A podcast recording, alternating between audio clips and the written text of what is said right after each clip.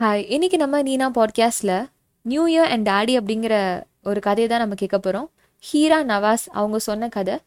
இது கண்டிப்பாக ஒரு எமோஷ்னலான ஒரு கதை அப்படின்னே சொல்லலாம். ஸோ இந்த கதையை ஆரம்பிக்கிறதுக்கு முன்னாடியே நான் சொல்லிக்கிறேன். ரொம்ப எமோஷ்னலான ஒரு கதையை கேட்க போகிறோம் அப்படின்னு உங்களை நீங்கள் தயார்படுத்திக்கிட்டே இந்த கதையை கேட்குமாறு தாழ்மையுடன் ஒரு டிஸ்க்ளைமர் போட்டுக்கிறேன். ஹீரா அவங்க அவங்க பார்வையிலேருந்து அவங்க சொல்கிற மாதிரியா அந்த கதையை நம்ம இப்போ கேட்க போகிறோம் நியூ இயர் அப்படின்னாலே எல்லாமே செம்மையாக ஜாலியாக என்ஜாய் பண்ணிக்கிட்டு ஃப்ரெண்ட்ஸோட வெளியே போயிட்டு பைக்கில் சுற்றிக்கிட்டு இல்லைனா வெளியே டான்ஸ் ஆடிக்கிட்டு கேக் வெட்டிக்கிட்டு அந்த மாதிரி இருப்பாங்க. ஆனால் நான் அந்த மாதிரி இல்லை. நியூ இயர் அன்னைக்கு நல்லா டிவியை போட்டுட்டு சோஃபாவில் உட்காந்துட்டு கரண் ஜோஹர் அவங்களோட கபி குஷி கபி கம் அப்படிங்கிற ஒரு படத்தை வந்து பார்த்துட்ருக்கேன் எமோஷ்னலாக பார்த்துட்ருக்கேன் அதனால் அதனால ஃபீல் பண்ணுறேன் அப்படின்னு நினைக்கலாம். ஆனால் அதில் ஒரு விஷயம் சொல்லியிருப்பாங்க. It's all about loving your parents அப்படின்ட்டு. அதை கேட்ட உடனே அப்படியே தோணுது எனக்கு. இந்த மாதிரி ஒருத்தவங்களோட பேரண்ட்ஸ் வந்து இறந்து போயிட்டாங்க அப்படின்னா அதை விட்டு வெளியே வரது எவ்வளோ கஷ்டமாக இருக்கும்? அதுவும் நியூ இயர் ஈவினிங் அப்போ வந்து இறந்து போயிட்டாங்க அப்படின்னா எவ்வளோ கஷ்டமாக இருக்கும் அப்படின்ற மாதிரி எனக்கு தோணுது.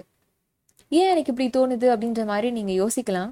ஒரு அஞ்சு வருஷத்துக்கு முன்னாடி நியூ இயர் ஈவினிங் அப்போது எங்களோட என்னோட அப்பா வந்து இறந்து போயிட்டாங்க. அதாவது கடவுள்கிட்ட போயிட்டாங்க. அதனால் எனக்கு ஒரு ஒரு வருஷமும் நியூ இயர் அப்போ அதை ஞாபகப்படுத்திக்கிட்டே இருக்கும். இந்த மாதிரி இந்த நாள் அப்போ தான் எங்கள் அப்பாவுக்கு நான் வந்து குட் பை சொல்ல வேண்டியது இருந்தது. அஞ்சு வருஷமா என் கூட எங்கள் அப்பா இல்லை அப்படிங்கிற மாதிரி ஆப்சன்ஸை வந்து தெரிவிச்சுக்கிட்டு இருக்க மாதிரியா எனக்கு இந்த நாள் இருக்கனால இந்த நாளை தாண்டது எனக்கு ரொம்பவே கஷ்டமா இருக்கும். அதே மாதிரி தான் இன்னைக்கு. அதனால தான் நான் செலிப்ரேட் பண்ணல. இப்படி வந்து உட்காந்துருக்கேன் அப்படின்ற மாதிரி உங்களுக்கு இப்போ புரியும் அப்படின்னு நினைக்கிறேன்.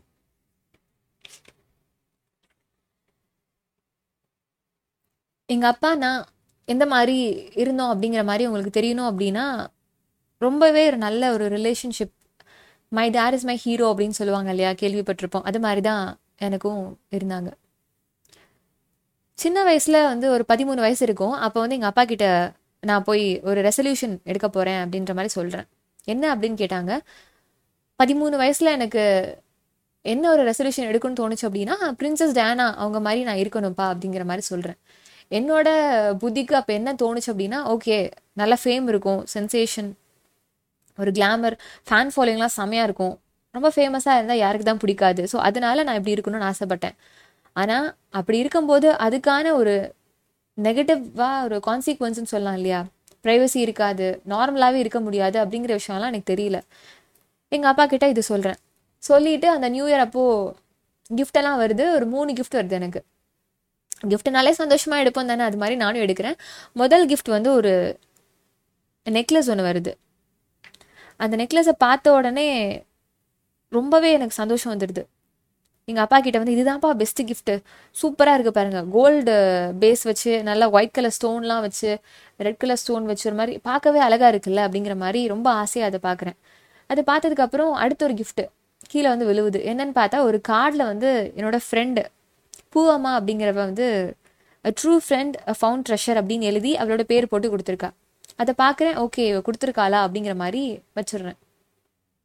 எங்கள் அப்பா அதை பார்த்துட்டு சரி கிஃப்ட்டு ஒன்று ஒன்றையும் அவன் எந்தெந்த மாதிரி பார்க்குறா அப்படின்னு புரிஞ்சுக்கிட்டு என்கிட்ட வந்து சொல்கிறாங்க இந்த மாதிரி நீ வளர்ற பருவத்தில் இருக்க எல்லாமே ஓகே தான். நெக்லஸ் எனக்கு பிடிச்சிருக்கு எனக்கு புரியுது. ஆனால் கொஞ்சம் யோசிச்சு பாரு இந்த நெக்லஸ் வந்து ஆர்டிஃபிஷியலாக தானே இருக்குது ஆனால் உன்னோட ஃப்ரெண்டு பூவம்மாவோட கிஃப்ட்டோ சின்ன ஒரு கொஞ்சம் தான் ஒரு ஃபியூ வேர்ட்ஸ் தான் இருக்கு. ஆனால் ரொம்ப டீப்பாக இருக்குது அந்த ஃப்ரெண்ட்ஷிப் வந்து தெரியுது பார்த்தியா அதில்? உனக்கு வளர வளர வந்து கிஃப்டெல்லாம் இப்போ நீ வாங்கும்போது நல்லா இருக்கும். ஆனால் வருஷம் போக போக இது அந்த அளவுக்கு இருக்காது. ஆனால் உண்மையான ஃப்ரெண்ட்ஷிப் தான் எப்பயுமே வந்து நிற்கும் ஸோ நீ வந்து கிஃப்ட் அப்படின்னு சொல்லி பார்க்கும்போது ஃப்ரெண்ட்ஷிப்பை நீ வேல்யூ பண்ணால் நல்லா இருக்கும். யோசிச்சுக்கோ அப்படிங்கிற மாதிரி சும்மா பேசுகிறப்ப பேசுகிற வழக்கில் சொல்லிட்டு போயிடுறாங்க.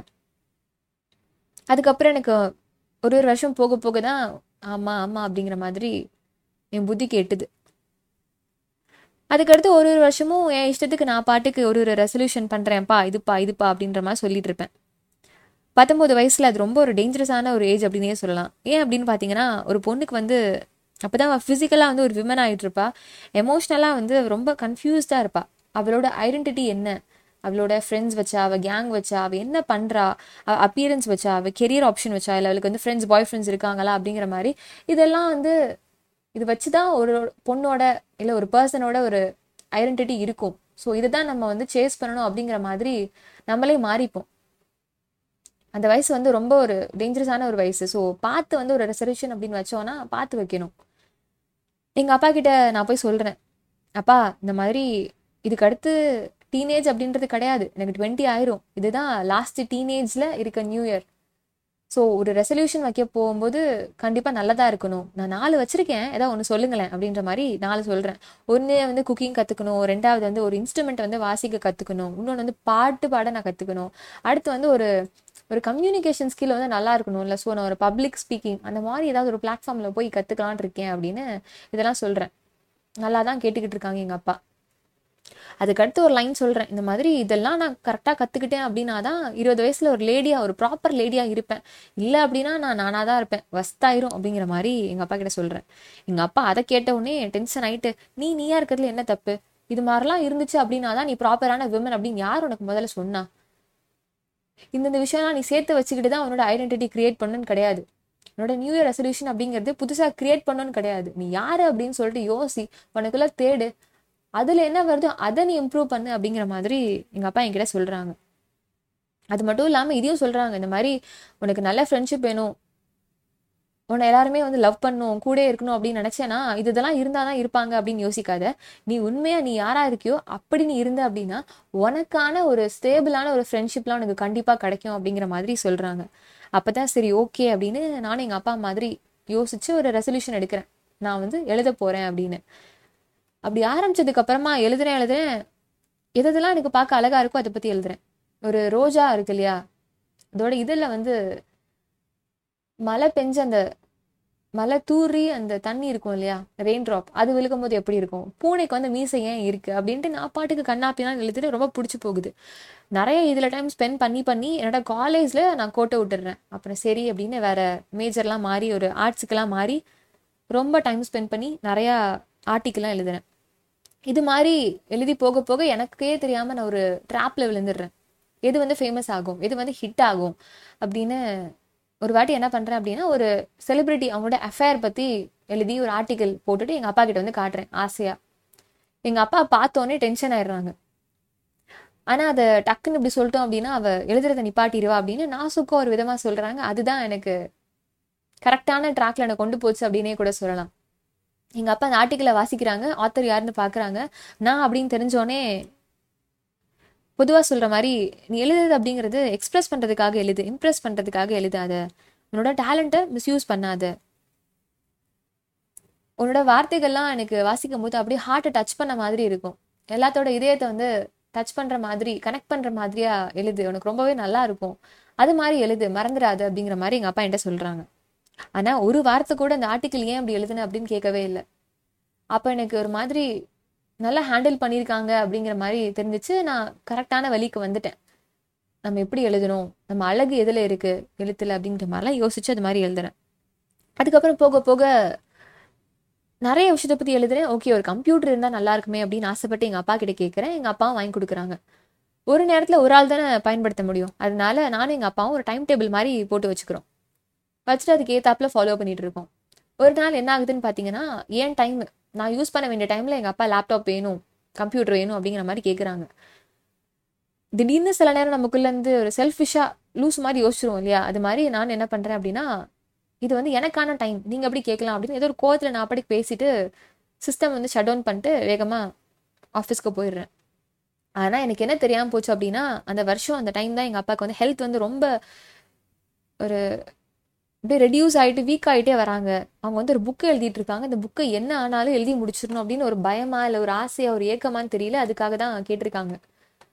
நான் அதை தெரியாம கத்தி விட்டுட்டு வந்துட்டேன்.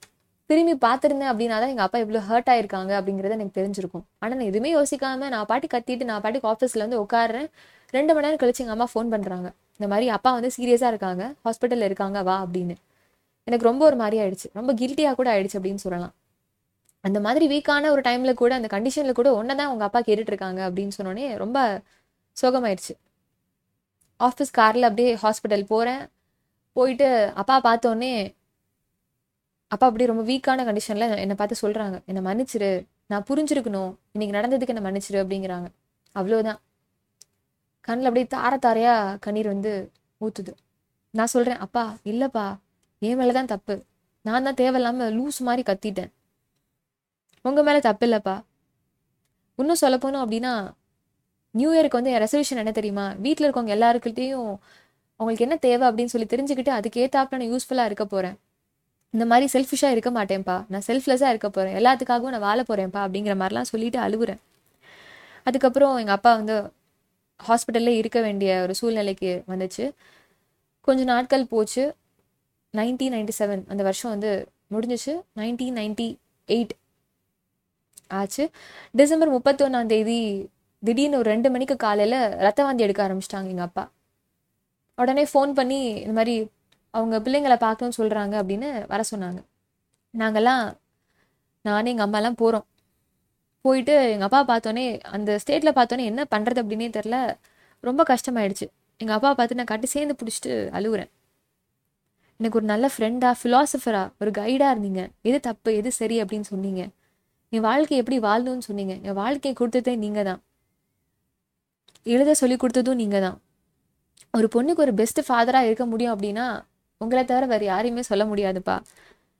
நல்ல ஒரு படிப்பை கொடுத்தீங்க நல்ல வாழ்க்கையை கொடுத்துருக்கீங்கப்பா அப்படின்ற மாதிரி அழுகுறேன் அதுக்கப்புறம் எங்கள் அப்பாவுக்கு இன்னும் கொஞ்சம் பிளட் வாமிட் வந்து ரொம்ப அதிகமாக வர ஆரம்பிச்சிருச்சு.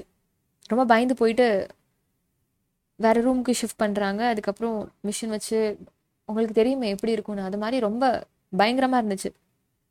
அந்த நேரமும் கூட எங்கள் அப்பா டக்குன்னு என்னை பார்த்து க- ஒரு கை அசைக்கிறாங்க. நான் உன்னை எழுதணும் அப்படிங்கிற மாதிரி. நான் உடனே சொல்கிறேன் அப்பா ஸ்டெயின் பண்ணிக்காதீங்க விடுங்க அப்படின்னு. ஆனால் எங்கள் அப்பா இல்லை இல்லை அப்படின்ற மாதிரி செய்ய காமிச்சிக்கிட்டே இருக்காங்க. சரி அப்படின்னு சொல்லிட்டு நானும் ஒரு பேப்பர் பேனை எடுத்துகிட்டு வந்து கொடுக்குறேன். எங்கள் அப்பா அதில் வந்து டியா வினோத்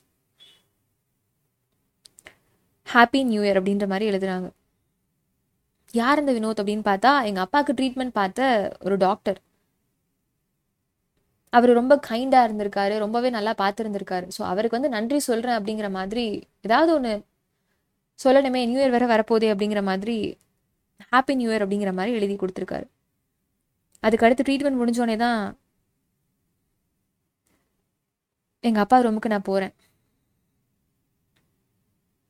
அப்போ அந்த ஹாஸ்பிட்டல் பார்க்கும்போது எனக்கு எப்படி இருக்குன்னு பார்த்தீங்கன்னா அந்த காரிடார்லாம் கிறிஸ்மஸ் டெக்கரேஷன்ஸ்லாம் இருக்குது க ரொம்ப கலர்ஃபுல்லாக நிறைய பல்ப்லாம் போட்டு ஜீசஸோட மாடல்லாம் அங்கே வச்சுருப்பாங்க இல்லையா? அது மாதிரி வச்சு ரொம்ப ஒரு டெக்கரேஷன்லாம் இருக்குது அந்த டெக்கரேஷன்லாம் பார்க்கும்போது கிறிஸ்மஸ்க்கு நியூ இயர்க்குலாம் எங்கள் வீட்டில் அப்பாவோட நான் எப்படி செலிப்ரேட் பண்ணியிருப்பேன்? பண்ணேன் அப்படிங்கிற மாதிரியான மெமரிஸ்லாம் வருது. அப்போ என்னோட ஒரு ஒரு ரெசல்யூஷனும் எப்படி இருந்திருக்கு? எங்கள் அப்பா கிட்ட நான் எப்படிலாம் ஷேர் பண்ணியிருக்கேன்?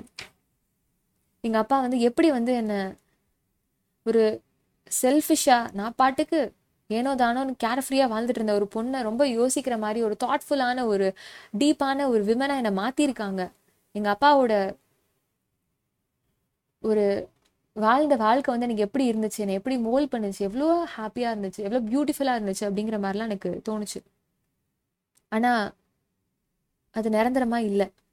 நியூ இயர் ஈவினிங் அன்னைக்கு ஒரு ஒரு பத்தரை மணி நைட்டு எங்கள் அப்பா இறந்துட்டாங்க அப்படின்னு சொல்லிட்டு தெரிய வந்தது. நான் அப்படியே குமரி குமரி அழுகுறேன்.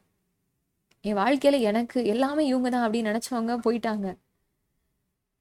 எங்கள் அப்பாவுக்கு ஏதாவது நான் நல்லதாக ஒரு ட்ரிபியூட் மாதிரி பண்ண முடியும் அப்படின்னா எங்கள் அப்பா நினச்ச மாதிரி கடவுளுக்கு பயந்து செல்ஃப்லெஸ்ஸான ஒரு வாழ்க்கையை நான் வாழணும். அதுக்கு வந்து என்னோட நியூ இயர் ரெசல்யூஷன் எங்கள் அப்பா கிட்ட இனி சொல்ல முடியுமா அப்படின்னு சொல்ல முடியாதுல்ல? ஆனால் பரவாயில்ல. எங்கள் அப்பாவுக்கு ஒரு ட்ரிபியூட் மாதிரி ஒரு நல்ல ஒரு ரெசல்யூஷன் நான் வந்து எடுக்க போகிறேன் அப்படின்ற மாதிரி ஸ்டீஃபன் கிரெலட் அவங்களோட வார்த்தைகள் ஒன்று இருக்கும். என்ன சொல்லியிருப்பாங்கன்னு பார்த்தீங்கன்னா இந்த உலகத்தை வந்து நான் ஒரு வாட்டி தான் க்ராஸ் பண்ணி போவேன். அதனால் போகிற நேரம் வந்து என்னால் என்னென்னலாம் நல்லது பண்ண முடியுமோ கைண்டாக என்னெல்லாம் என்னால் பண்ண முடியுமோ அது யாராக இருந்தாலும் அவங்களுக்கு நான் பண்ணிட்டு போகிறேனே அதை நான் வந்து ஒதுக்காம அதை பண்ணாம அப்படியே விடுறதுக்கு பதிலாக இந்த கிராஸ் பண்ணுற அந்த ஒரு நேரம் முடிஞ்ச எல்லாம் நல்லதுமே நான் பண்ணிட்டு போறேனே அப்படிங்கிற மாதிரி சொல்லியிருப்பாங்க. அதுதான் என்னோட ஒரு ரெசல்யூஷனாக எடுத்துக்கிட்டேன். அப்போலேருந்து அது மாதிரி தான் நான் வாழ்ந்துட்டு இருக்கேன். அப்படின்ற மாதிரி சொல்லியிருப்பாங்க. ஸோ இந்த கதை ரொம்ப எமோஷ்னலாக இருந்திருக்கும் அப்படின்னு சொல்லிட்டு நினைக்கிறேன். இது மாதிரி கதைகள் கேட்கணும் அப்படின்னு சொல்லி நினச்சிங்க அப்படின்னா நீனா பாட்காஸ்ட்டை தொடர்ந்து கேளுங்க.